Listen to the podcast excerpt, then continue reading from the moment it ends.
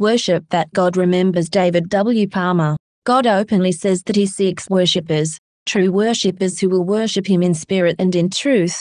John 4 20 24. This is illustrated nowhere better than through the meeting of his closest followers in the house at Bethany. In this story, we see the worship leader, a woman willing to share her very costly anointing oil. We see Jesus receiving her worship and then pledging to remember it eternally.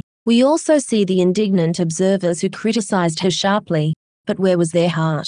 Let's read the story for the exact detail to see what we can learn about our worship today. Mark 14:39 NKJV, and being in Bethany at the house of Simon the leper, as he sat at the table, a woman came having an alabaster flask of very costly oil of spikenard. Then she broke the flask and poured it on his head. 4. But there were some who were indignant among themselves, and said, Why was this fragrant oil wasted? 5 for it might have been sold for more than 300 denarii and given to the poor, and they criticized her sharply. 6. But Jesus said, Let her alone. Why do you trouble her? She has done a good work for me. 7. For you have the poor with you always, and whenever you wish you may do them good, but me you do not have always. 8. She has done what she could. She has come beforehand to anoint my body for burial. 9. Assuredly, I say to you, Wherever this gospel is preached in the whole world, what this woman has done will also be told as a memorial to her. Again, we see Jesus in a meeting of believers. This represents church, and like all churches, it has a variety of responses to true worship.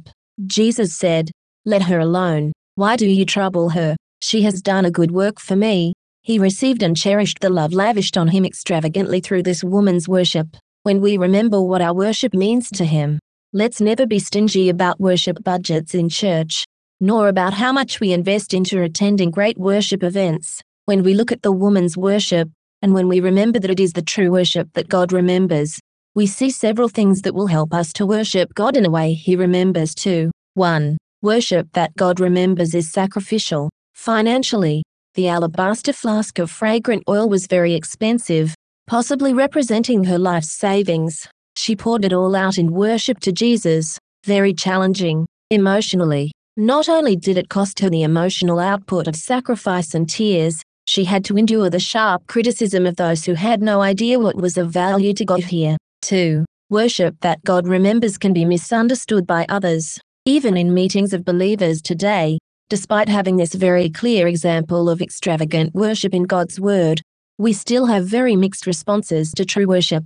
Some still sharply criticize others who are openly demonstrative in their expressions of worship, tears, falling at Jesus' feet, and cool body language of love, uncultural behavior, etc. What's more, people still critique those who want to invest financially into worship, worship experiences, and into setting up a place for worship, investing in auditoriums, music, and decor. They try to camouflage their own lack of passionate worship by giving bogus reasons for stopping others investing into worship, saying, it could have been given to the poor, etc. 3. Worship that God remembers is appreciated by Jesus. We see that Jesus received the worship and pure love of his devoted follower, despite risking his own reputation. He values the person who is opening their heart to him so deeply that he would not do anything to reject them, or to crush their innocent expression of love. 4. Eternally remembered by God.